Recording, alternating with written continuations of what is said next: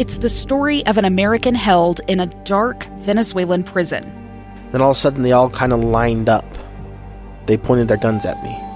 And this is the point where I thought, I'm going to die today. I'm Becky Bruce. I spent a year working on Hope in Darkness, which now has more than 2 million downloads. Find it on kslpodcast.com or wherever you listen to podcasts.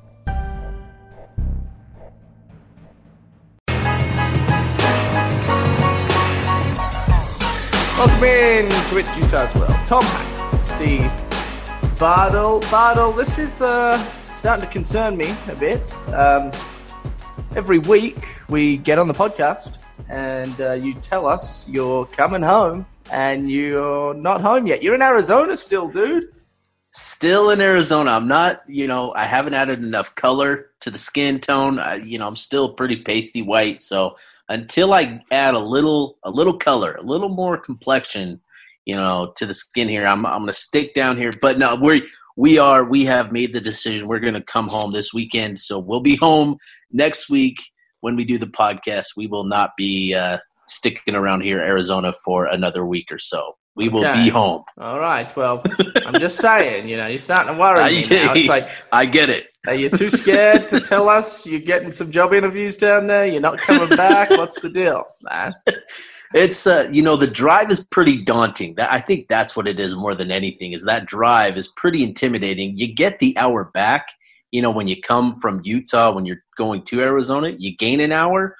But when you drive back to Utah, you lose that hour. So it's like, you know, it's it's pretty awful. So that drive is going to be rough. Uh, we'll be making it Saturday, and you know, any uh, any good vibes sent our way would be much appreciated.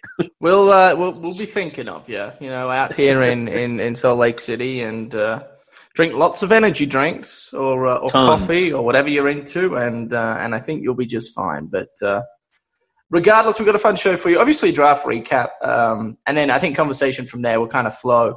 Um, how far how far really is the University of Utah football program from being a perennial powerhouse? Uh, I, I I like that conversation. I think it's fun. It's Yeah. intriguing. We can go and take that in, in a number of different ways. Uh, and then, of course, the 04 versus 08 debate.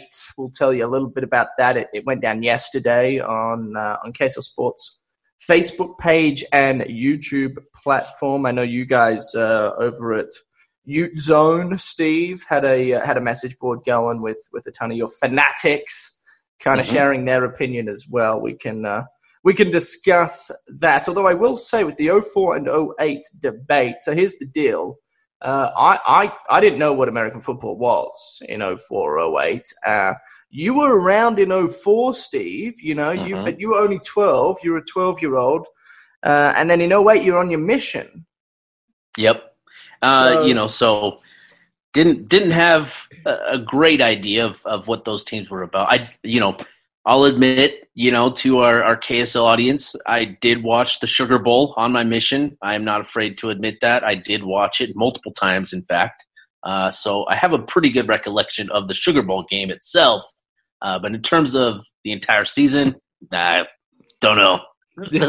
I'm with you. I did look it up online though, and it. Uh, anyway, I, I do have an opinion, although I, I you know, I, like I said, I wasn't around. Sure. so just Sure. take it with a grain of salt. If you disagree, Yeah. please don't uh, uh, hate tweet me because uh, I really don't care. At the end of the day, it's 2020, not 2008 anymore. Anywho, uh, the NFL draft, Steve. We'll start there. Seven Utes taken, six defensive players.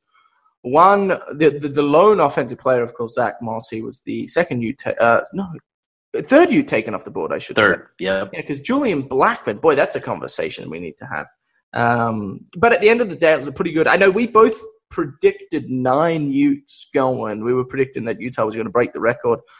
They uh, they weren't quite able to do that. But uh, before we kind of get into the into the weeds of of, of how it went down and uh, the manner in which Utahns were taken off the board, were you were you happy? Did you did you enjoy what you saw? Yeah, you know, I was.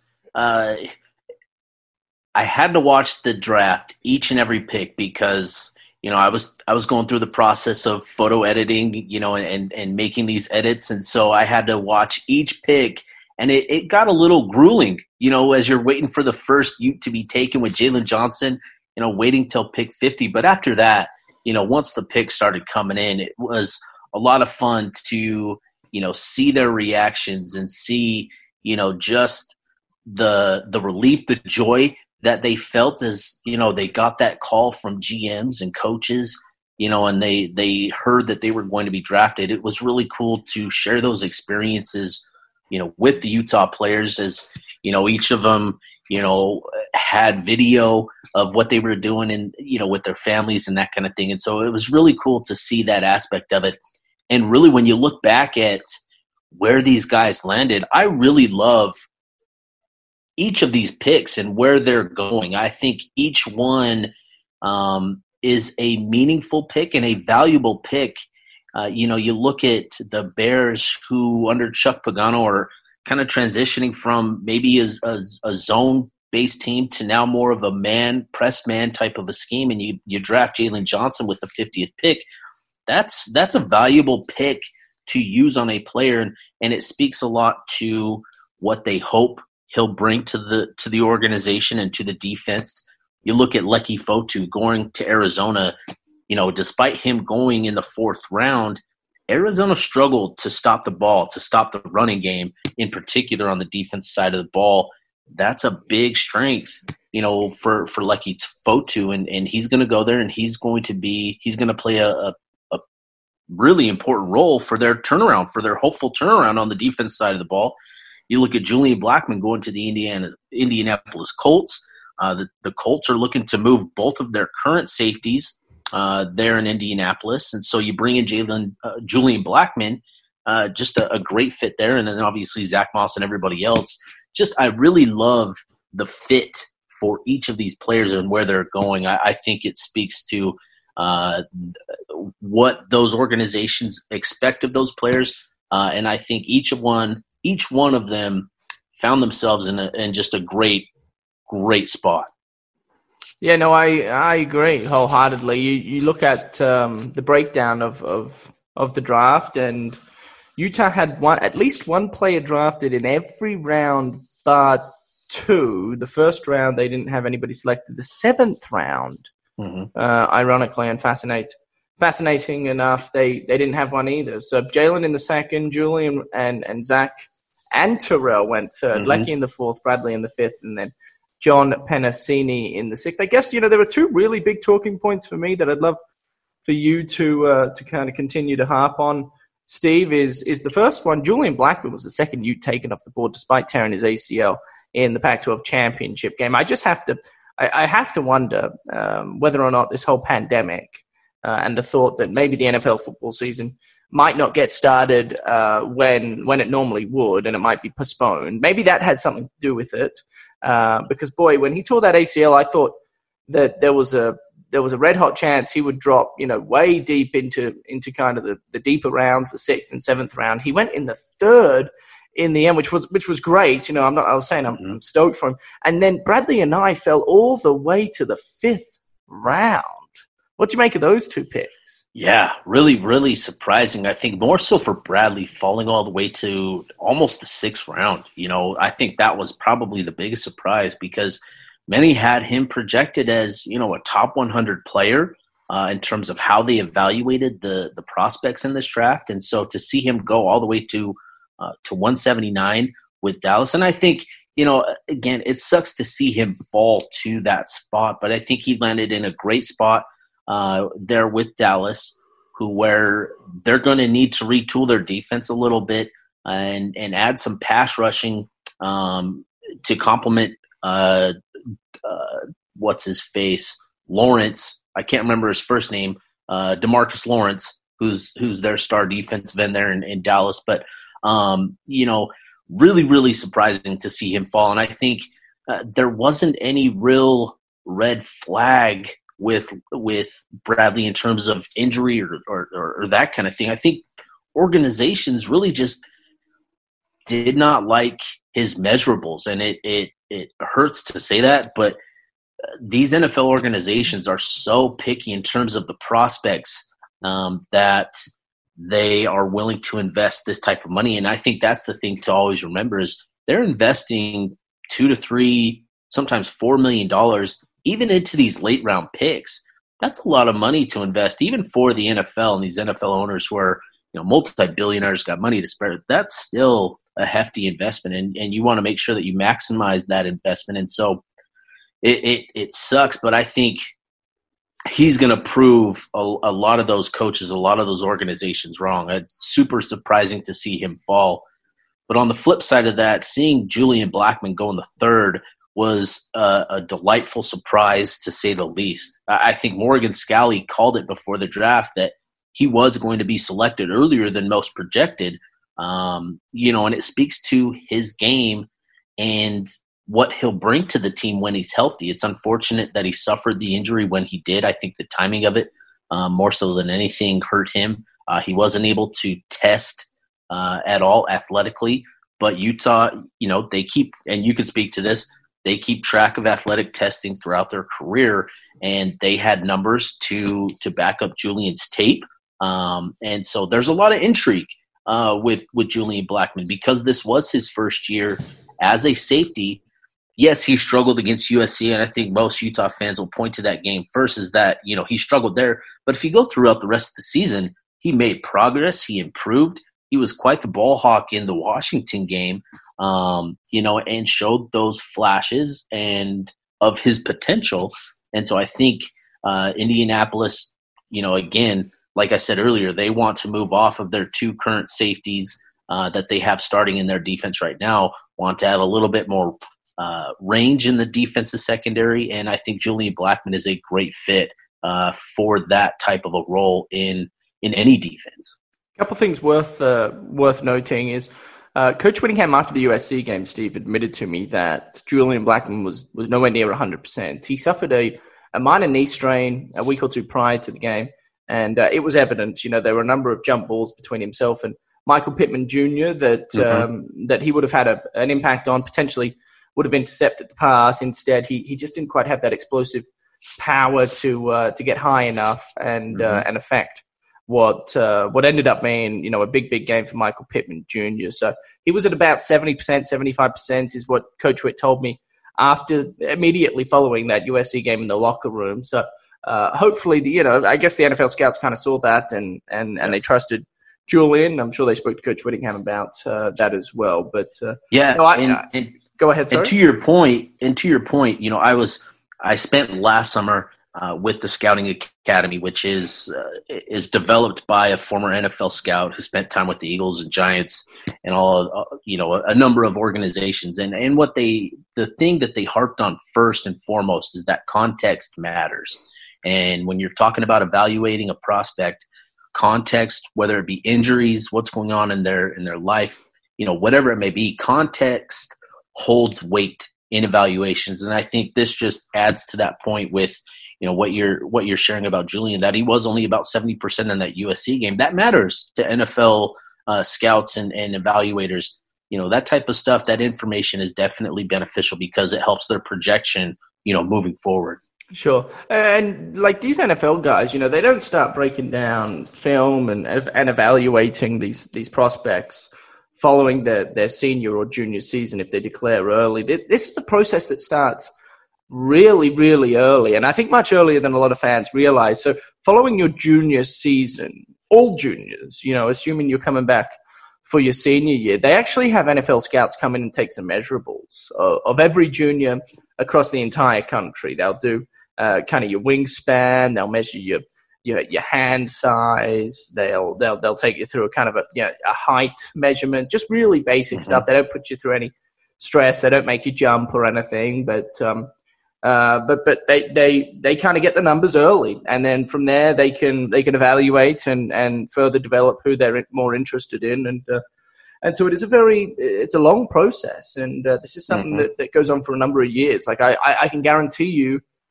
Jaylon Johnson has had scouts kind of eyeing him the second he, he started to make an impact on the University of Utah uh, back in his freshman year, you know, and they were just kind of waiting. Uh, Penei Sewell up there in Oregon, the, the local kid, uh, he's, a, he's a top to me, he's going to go second in the draft next year, only behind Trevor Lawrence, the quarterback out of mm-hmm. Clemson. And I guarantee you, these NFL GMs and scouts and, and coaches are just looking their chops, thinking the, um, that maybe they'll get themselves, you know, a, a formidable left tackle next year. So this is the process that goes on for quite some time. I agree with Bradlee Anae on what you mentioned regarding the measurables. That was my concern going into this whole thing for Bradley. I thought, you know, he is a little undersized when you look at defensive ends in the in the National Football League, and I thought maybe that would have a play. But then, you know, he he he tested pretty well um, at the combine, and then in the Senior Bowl, he, he he tore up the competition, and he was going up against um, you know guys that were projected to be to be top draft picks. So I thought, wow, mm-hmm. you know, that uh, that was kind of the biggest surprise to me was why you know, how, how, did he fall to to right. late in the fifth round? That didn't make any sense to me. But I think the Cowboys got to steal. Hey, you know who I was so thrilled for? I was just honestly, I was wrapped for, and he was. I was probably the happiest when I heard that this individual ended up getting selected. It was it was John Penisini. I, I was yeah. just. I really, I was so happy for him because he's the nicest individual. You know, him and Leki Fotu are like two peas in a pod. They get along really well. They're best friends. Uh, I think they used to live together when they were in college and uh, he has a smile on his face constantly. Um, and he's infectious. His personality is infectious. Uh, and I don't know if that's why he ended up getting taken in the sixth round, um, a bit higher than what you and I both thought he would he would end up mm-hmm. getting taken. But uh, I was so so happy for him. Kind of this underdog story, this Cinderella story, if you will, from the University of Utah. He he he's productive. He's fearless. He's aggressive. He's a he's a true run stopper, and uh, and I think the Lions are going to be wrapped with uh, with what he's all about. You know, will he have an impact for the Lions come uh, year one? You know, I'm, I, I don't necessarily know if he's gonna if he's gonna do that, but uh, but boy, I was just you know I'm, I'm always happy for anybody that that's just a good person at the end of the day. You know, good yeah. people deserve good things, and John Penisini is as good of a man as you will find. So I was uh, I was stoked for him, Steve. Yeah, absolutely. Can't can't disagree there. John Penisini, you know, he was a guy that just his laugh, his smile, like when he's not on the field, just clubbing offensive linemen and and throwing them around, like he is laughing, he's joking around, like he's that type of guy. And it was really cool to see that. A bit surprising, you know, a little a little shocking to see his name come across the board, especially you know when we had talked about Francis Bernard or Javelin Guidry and those kind of guys uh, being being selected. Yeah, John Penisini was always just kind of, you know, I hate to say it, but was you know, it, we were more hopeful he would be selected than than confident, I would say. And so to see him, you know, get drafted was uh, just it was really cool, really rewarding to see that, just like it was for for all the others. But you know, some guys deserve it a little bit more, and I would say John was definitely deserving uh, of of being drafted just because of the type of person that he is and, and the work ethic that he that he brings to the table. Uh, just uh, real cool to see that for him. And you know, even though it was you know sixth round, who cares, right? Like there are 255 players selected in in the draft. There are a thousand prospects each and every year, and so to to be one of those 255 is quite the honor. So pretty cool for him. I agree. Hey, uh, quickly, do, do you reckon Javelin Guidry regrets declaring for the NFL draft? Man, that is uh, that is an interesting debate. You know, he uh, he did sign with the New York Jets. Uh, you know, and unfortunately, his contract details didn't include any guaranteed money, which is kind of worrisome uh, about his ability to stick around in the NFL. Um, you know, when you compare that to Tyler Huntley, who got a five thousand dollars signing bonus, thirty thousand guaranteed. Francis Bernard got a hundred thousand guaranteed, which really speaks to uh, the Dallas Cowboys uh, and how much they value Bernard. Uh, so a little worrisome there, to say the least, in terms of Jav. If he stays at Utah, does that help him next year with his draft stock? You know, I don't know. Um, I, I think for Javelin I think he felt that this was as good as it was going to get, maybe, and, and that's why he elected to to declare for the draft early. Um, but will he regret it? Man, that's so tough to say, right? Like you, you want these guys to cash out, and because you know, football careers are short and your window of opportunity is so limited. Um, you know, it's tough. It's tough, tough situation for him to be in. Um, you know, I, I think Utah would have loved to have him back, and I think he, you know, he would have had another year to really kind of hone in his technique. Um, you know, he was in great position throughout the year, most of the year. Uh, unfortunately, he just got uh, beat a couple times in some key games this year, but uh, that's that's the life of a, of a nickelback. Is you're going to be, uh, you've got a, a, tough tough position to defend, but uh, man, whether he regrets it or not, maybe he does. But man, I, I honestly don't know how much he could have helped himself next year. Yeah, no, I yeah, I guess we'll never know. I, one Yeah. of the reasons I thought, Yeah. one of the reasons I thought maybe he probably does regret it, um, and I guess the only reason would be for me that he, he would have probably been the leader of the entire Utah Yeah. defense next year. And I don't know if the Utah defense this upcoming season, whenever that ends up taking place, I don't know if they're going to be that great. They don't. They normally are. They normally prove all the doubters wrong. But at the end of the day, he was the most experienced veteran uh, expected to return, and he didn't. So um, that that's really my only thought was Yeah, was he would have had you know he would have had a lot of responsibility um, to to make plays and and and to limit you know some of the opposing team's most most explosive uh, offensive weapons whoever whoever he was going up against in the slot maybe they would have pushed him to the outside uh, and he would have showcased that maybe they push him to safety you know they, we've seen coach Whittingham Morgan Scalley do that uh, on a number of occasions Eric Rowe uh, comes to mind of course uh, the safety turned cornerback, and then you mentioned earlier in the podcast, obviously Julian Blackmon going from cornerback to safety. So um, I, I, I still think he sticks in the NFL. I don't know if he sticks with the Jets. I just think his speed uh, is is is elusive.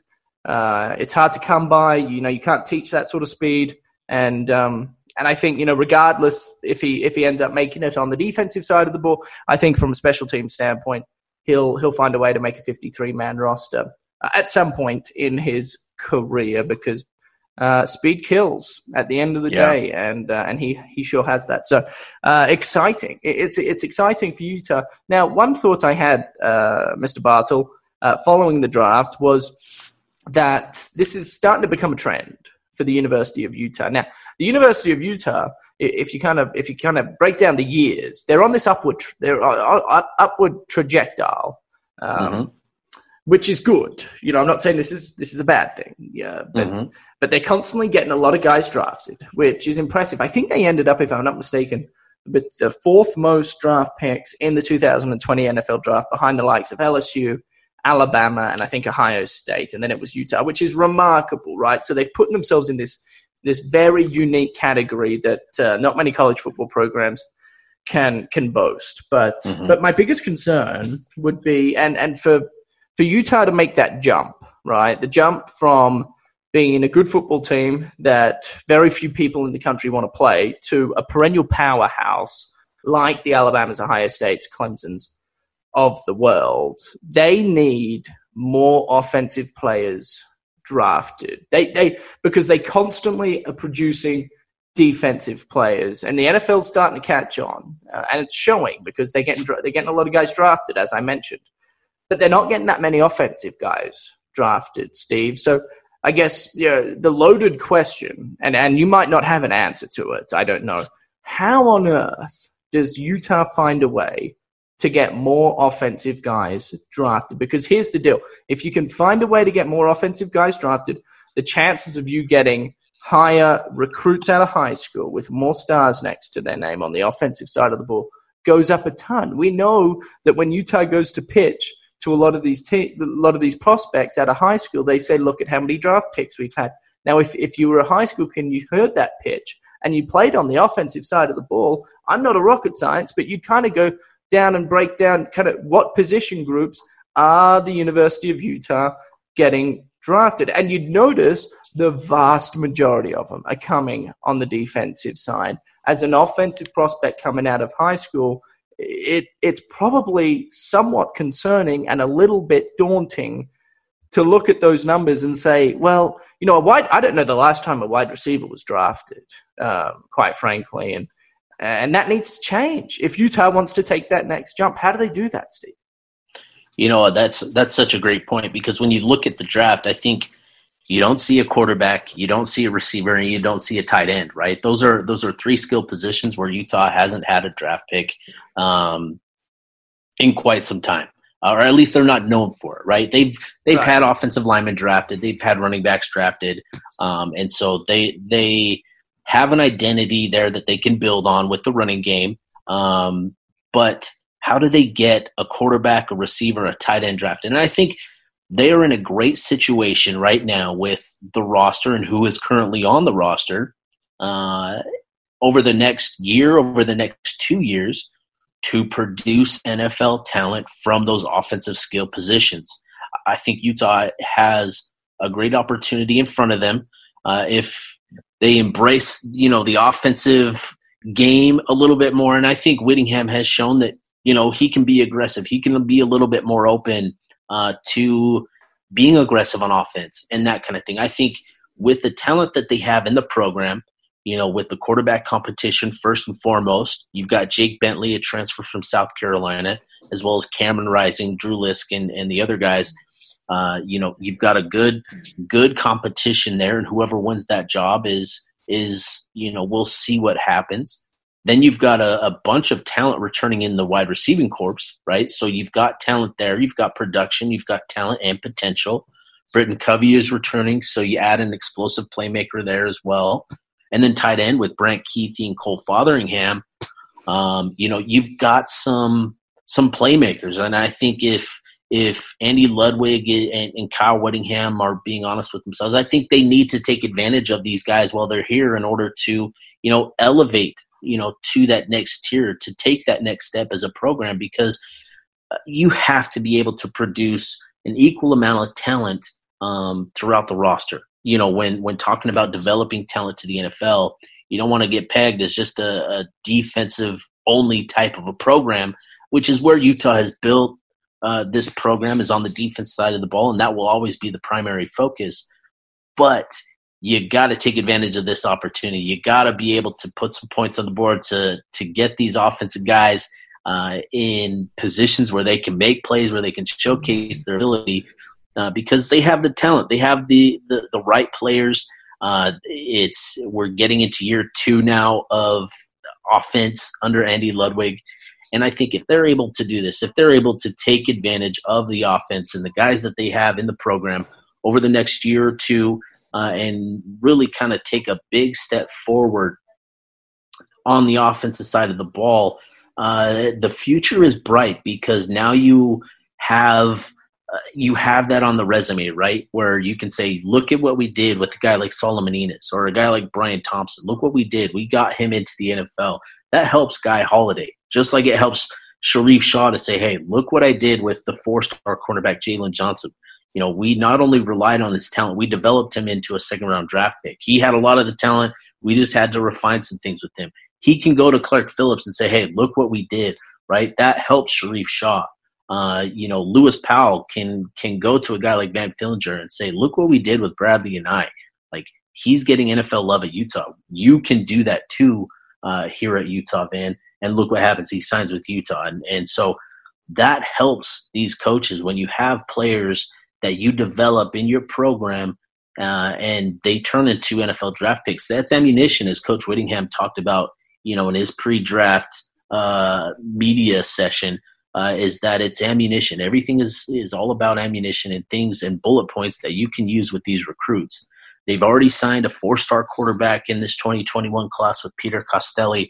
They can build around him with some talent, and you know they can point to a guy like Zach Moss uh, in order to add a, a, talented running back. They can point to say, "Hey, look at the talent that we've brought in the in the receiving group," and they can build around it. But they've got to take advantage of it over these next two years and really kind of embrace an offensive culture and offensive identity where it's a little bit more aggressive. You're willing to get your your playmakers involved a little bit more, and I think we saw that towards the end of the year. You know, with Brant Kuithe and and Jaylen Dixon stepping up, uh, and Solomon Enis is in a great position. I think he's got a lot of talent uh, and potential to make it to the NFL. He's got the measurables, the size, and everything like that. So I think Utah is close. Obviously, they've they've gotten this far relying primarily on their defense, and I think this group uh, of offensive players with Tyler Huntley and Zach Moss and you know the rest of them that have come through the program have gotten it to a point now where they've got enough talent in where they can start they can take that next step over the next two years where they can start to add some elite talent on the recruiting trail you know in the future uh, in 2021 2022 and beyond yeah no look I, I just i'm adamant that getting guys into the NFL is um, so influential. And, and, you would know, Steve, you, you kind of talk to these high school kids a ton. You ask them what Utah's pitching them and, and what they're saying to, to try and influence them to come to Utah. But but I'm adamant that, that if you can get guys into the NFL, that is about as strong of a pitch yeah. as you know as as you could ask for. Winning national championships in college football is great. It's all fair and dandy, you know, and and and it's kind of every kid's dream. But at the end of the day, you know, that these kids also want to make a living playing the game that assuming they love and uh, and that's that's playing in the National Football League. So uh, Utah and I you know I don't want to be a Debbie Downer. I don't want to come across as if I'm you know I'm kind of breaking all the negatives down here. I, I think Utah is on a, a great little trajectory here, a little rocket ship, if you will, and it's upward. You know, it's skybound, yeah. and they're climbing. Uh, but the next step for me, and I think for you, and, and hopefully for the rest of the fan base, they can agree is that offensively they, they need to find a way to uh, to get more draft picks.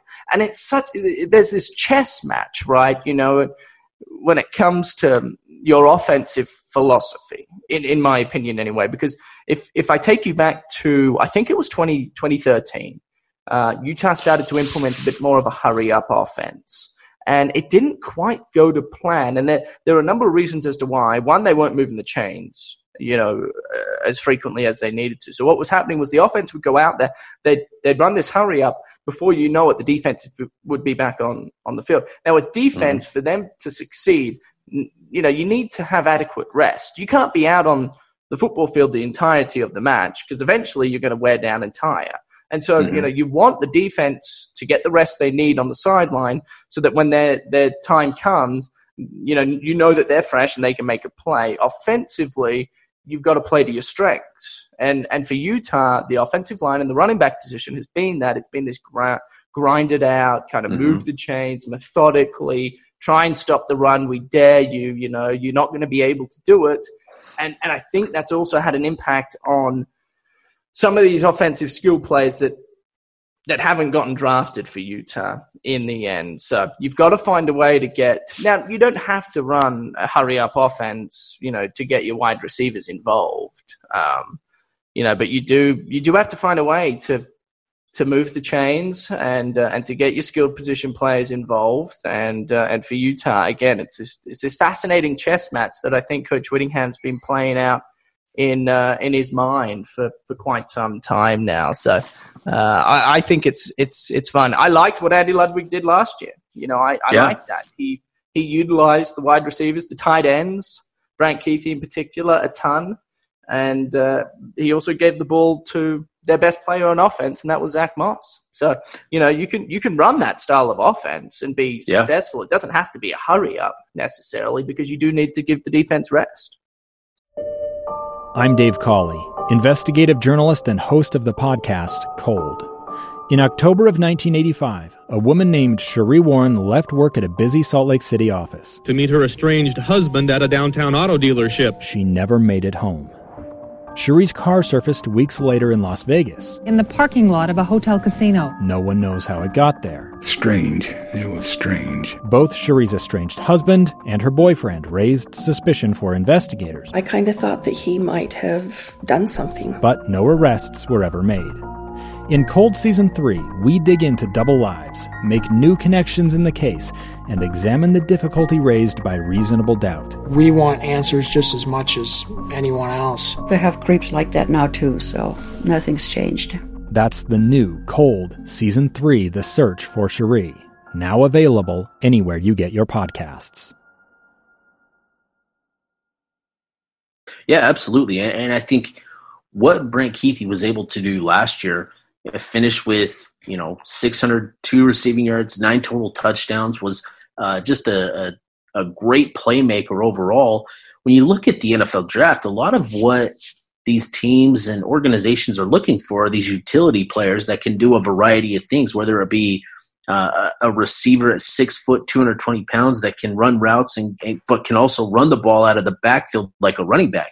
Like it's those types of versatile players that NFL teams are starting to identify, and that's something that Brant Kuithe, you know, can do uh, and proved he could do uh, last year with Utah. He had 100 yards rushing on the year, two, I think three, two or three rushing touchdowns. I can't remember off the top of my head, but he proved he could be that type of utility player, uh, kind of that chess piece. Uh, and so uh, I think that's a fascinating thing. And Utah has another tight end in Cole Fotheringham, who we don't talk about enough. When you look at the NFL draft and the tight ends that were selected, there were three or four that were selected primarily because of how effective they were as blockers. And I think that is where Cole Fotheringham uh, has embraced his role at Utah. And he's a guy that is on the NFL draft radar just because of how effective he is blocking uh, while still having reliable hands. I think if Utah and Andy Ludwig are willing to feature those guys, I think you could see them declare early. Maybe Cole Fotheringham uh, even declare early. Uh, but those are guys, and I think Andy Ludwig has proved this throughout his career. He's going to feature his best players, right? His most talented players. Uh, he's going to feature them in the offense, and he's going to get them the ball as as much as he possibly can. And so we're we're we're seeing Zach Moss move on to the NFL. You know, the running game may not be, we may not see Utah rely on it as much as we did, at least an individual like Zach Moss, right? Like I think there's there's a group of running backs that Utah will rely on, and there still will be a, a heavy uh, reliance on the run game. But I think we'll see multiple running backs involved, and I think we'll see Ludwig more willing to incorporate his pass catchers, feature them is is what I'm trying to get at. Feature them a little bit more um, because those guys are the playmakers. Those guys are going to be the ones counted on to make the plays in crunch time. So sh- we should be excited for the offense because it's a great opportunity for them to develop and produce NFL talent. And I think if they do that, that helps them big time down the road. When you look at the future schedules, when you're you're looking at Florida you know, on the schedule, Arkansas, you want to add as much elite talent as you can by the time that you, you know, welcome those guys to Salt Lake City and you go to those destinations. You want to have as much elite talent as you can. And so I think Utah understands that. I think they want to feature these offensive playmakers because I, I think they know and, and have realized that that's going to help them on the recruiting trail. Yeah, no, it's it's this conversation can go on for hours because yeah. it's uh, well, it's enjoyable and and um, there's a lot to un- unpack, I guess. Going back quickly to the tight end position, I, I just think it's interesting because prior to the 2019 season starting, Cole Fotheringham was the projected starting tight end to really have an impact, and it ended up being Brant Kuithe. So I mm-hmm. imagine something similar happens this year with another position group on, on the offensive side of the ball. Maybe the running backs, you know, somebody somebody can emerge that um, that that maybe the fan base wasn't quite expecting. So uh, Utah's going to rely on on some young guns in in 2020, and uh, and hopefully some of them can can kind of blow us all away with uh, how productive they are. Uh, I've got a few things that uh, are worth sharing, Steve. So uh, I, I I did this piece, and I've had this piece, this story up my sleeve for some time. And it's, I decided this week was the perfect time to bring it out. But uh, did you know that Tyler Huntley, who is now on uh, the Baltimore Ravens, uh, and of course, uh, former NFL MVP Lamar Jackson is uh, is kind of the franchise face of mm-hmm. the Ravens at the minute. Tyler Huntley beat Lamar Jackson in high school. Steve, did you know that? Yeah, yeah, I uh, I heard that and was blown away when I heard that, and so uh, I knew that they played each other. Uh-huh. I didn't know that Tyler Huntley actually beat him in a game until just a couple hours ago when I saw it come across my my Twitter timeline. I didn't know that till just a couple hours ago. I knew that they played each other, but I didn't know he beat him. Yeah, so ESPN stole my story. Yeah, ah, I had it out first, and of course, the platform at KSL Sports, as much as we love them, isn't quite as large as. It's not the mothership. It's not, not the mothership. It's not the mothership. You're right, as Dan Patrick would say. But regardless, yeah, it was a 38 36 win back in 2014. It was October 2014. Wow. It was Halloween. So it was the 31st, and it was down there at Hallandale High School. In fact, they won the 6A state district title by beating uh, Boynton Beach, which was where uh, Lamar Jackson played his high school. So there was okay. Here's here, here's a fun fact. By the way, both quarterbacks were, were wearing gloves. You know, as you do in high school. Yeah. You know, it's all mm-hmm. about the swag game. And oh yeah, their swag was on point, on fleek, if uh, if you will, as the kids say these days.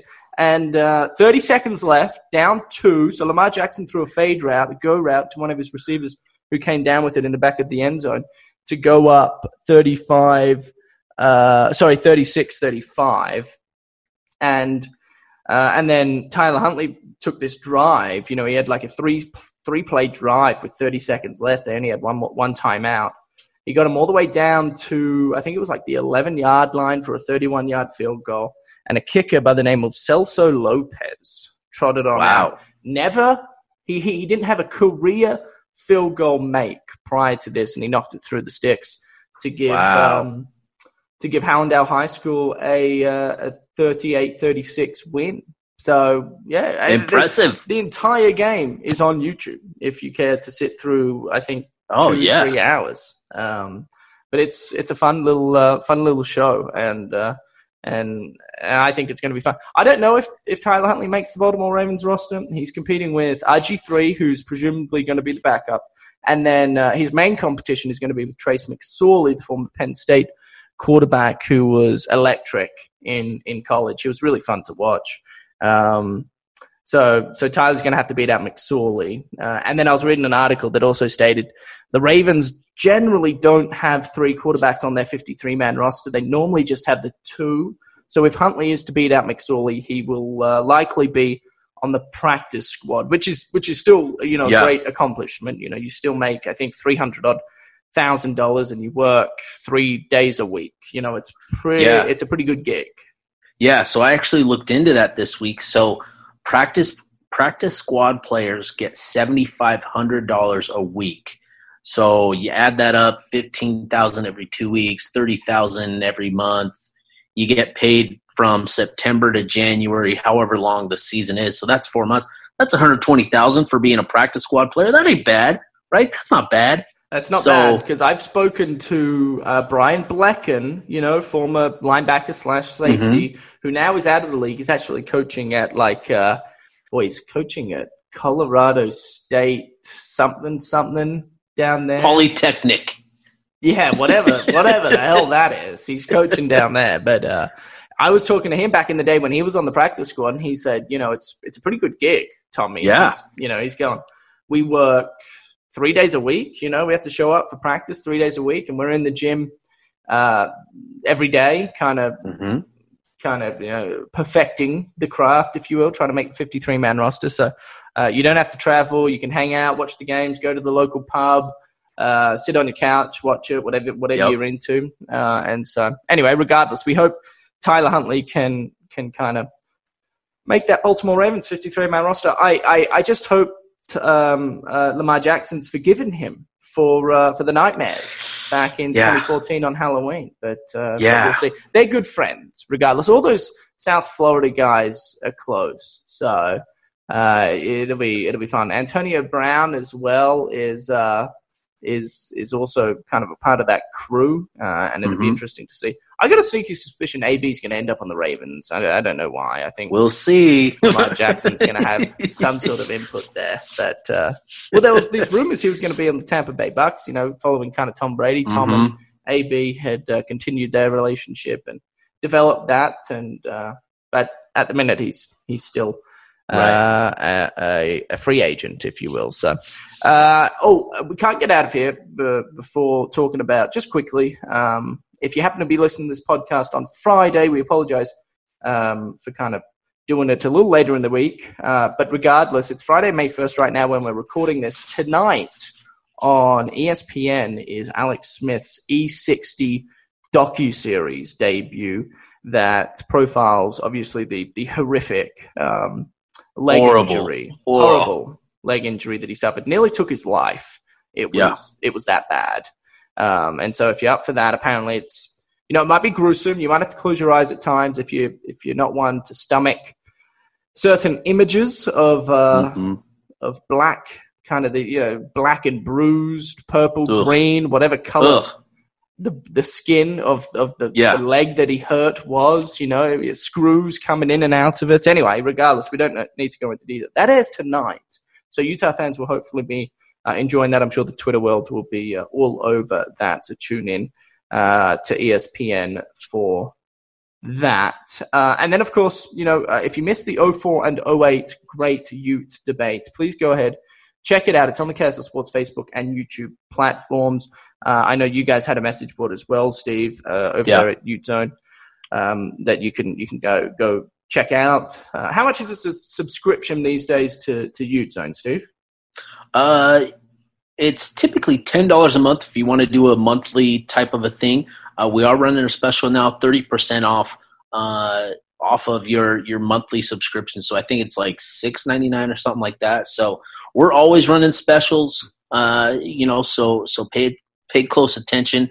We we we're producing a lot of content. The the conversation though on our VIP board, you know, with our members, we have uh, a huge huge community um, of Ute fans that are at Ute Zone, and, and they are the ones. That's why you subscribe to Ute Zone is for the conversation on on the VIP board, just because it's never ending and it's it's fun, it's entertaining. It can be intense sometimes where you're going back and forth, like the 04 08 debate.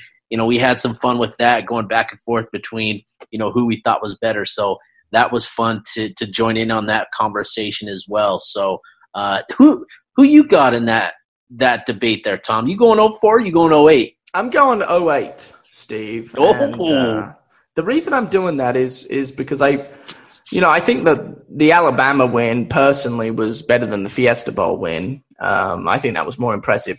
And then if you kind of break down at the time the Mountain West Conference and the strength of the Mountain West Conference, the 08 year was was stronger. So TCU wasn't in the conference back in 04.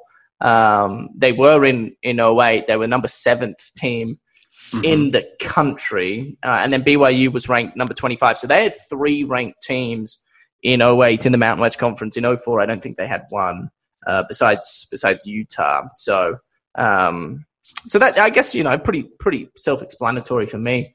Um, I I think you know just the standard of football, the standard the opponent was better in 08. So I'll have to give the nod.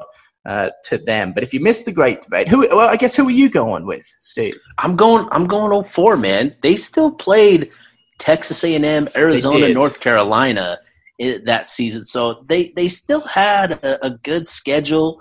Uh, unfortunately, it wasn't you know Michigan, it wasn't TCU, it wasn't Alabama, obviously, and they got robbed in that Fiesta Bowl matchup with getting Pitt. Like, are you kidding me? Pitt? Yeah. You're going to give Utah number 19 Pitt? Come Yeah. on. Don't waste our time with that. Utah deserved better in that bowl game. Uh, and I think part of part of it was just how dominant they were. Uh, and and it was a lot of fun to watch that team. They executed at an unbelievable level.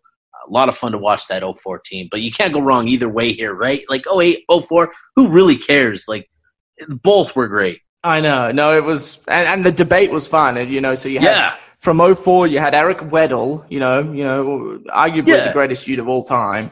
Uh, he was teamed up with, with of course, Quinton Ganther, the, the running back, who's now up at Weber State as an assistant coach, um, going up against Brian Johnson, BJ, and Stevenson Sylvester, the, uh, the former linebacker, hosted by Trevor Allen, who I thought did a fantastic job. Um, it was fun. It was about an hour and 10 minutes. So kind of just put it on, uh, listen to it while you're going through your work and, uh, and, and have some fun with it that way. Um, but Steve, this has been fun. Uh, I can tell on, Yeah. we do this on Zoom. You're frozen at the minute. So I sure hope you can Yeah, still you hear too. me. Yeah, I, I can.